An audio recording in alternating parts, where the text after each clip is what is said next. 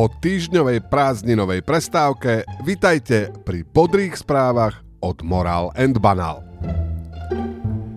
Prázdninuje aj väčšina poslancov, no o výborné správy aj tak nie je núdza. Tento týždeň sme si pripomenuli dve smutné výročia.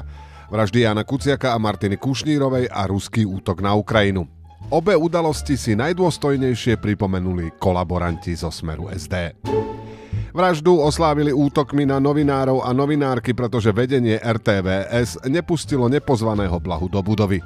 Blahov fanklub tak začal posielať vyhrážky smrťou moderátorke Jančkárovej a kolaborantská nobilita na počkanie rozprávala, komu všetkému pôjdu po krku, keď sa vrátia k moci. Výročie začiatku vojny oslávili rôzne. Najviac však zaujala oslava kolaborantov Galisa, Takáča a Záhorčáka. Tí v duchu hesla, že politika a šport sa nemajú miešať, usporiadali briefing pred sídlom Slovenského olympijského výboru, kde vyzvali na podporu účasti Rusov a Bielorusov na olympijských hrách. Oslavovali aj mnohí ďalší, ktorí vystrojili putovnú výstavu kolaborantov po slovenských mestách a dedinách. Dobrá správa je, že už aj úplný debil môže rozumieť, čo nás v prípade návratu tejto chasy čaká. Inú výstavu kolaborantov odvysielala TA3, keď o ruskej vojne nechali debatovať agentov Banáša a Chmelára. Prečo aj tu vynechali blahu, nevedno. Generálny prokurátor Žilinka tradične nezaháľa a koná. Na Facebook si vyvesil motivačný obrázok s textom Give peace a chance.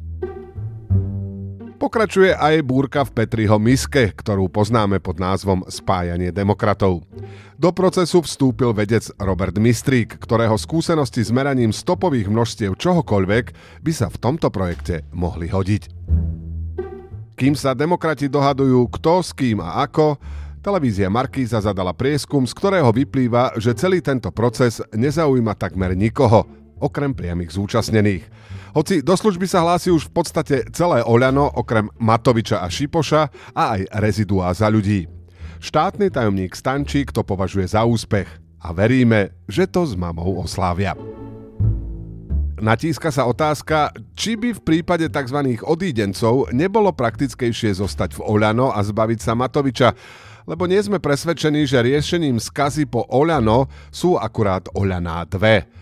Lebo keby Oľano A a Oľano B boli súčasťou plánu Igora Matoviča definitívne rozložiť štát, nevyzeralo by to inak. A že Matovič po tzv.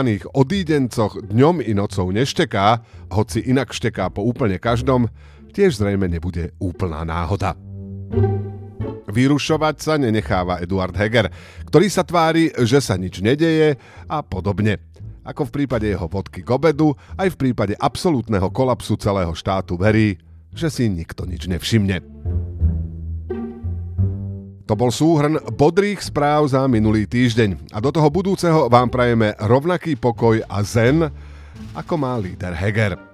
Morál and Banál nájdete aj na Facebooku, Twitteri a Instagrame. Ďakujeme za pozornosť.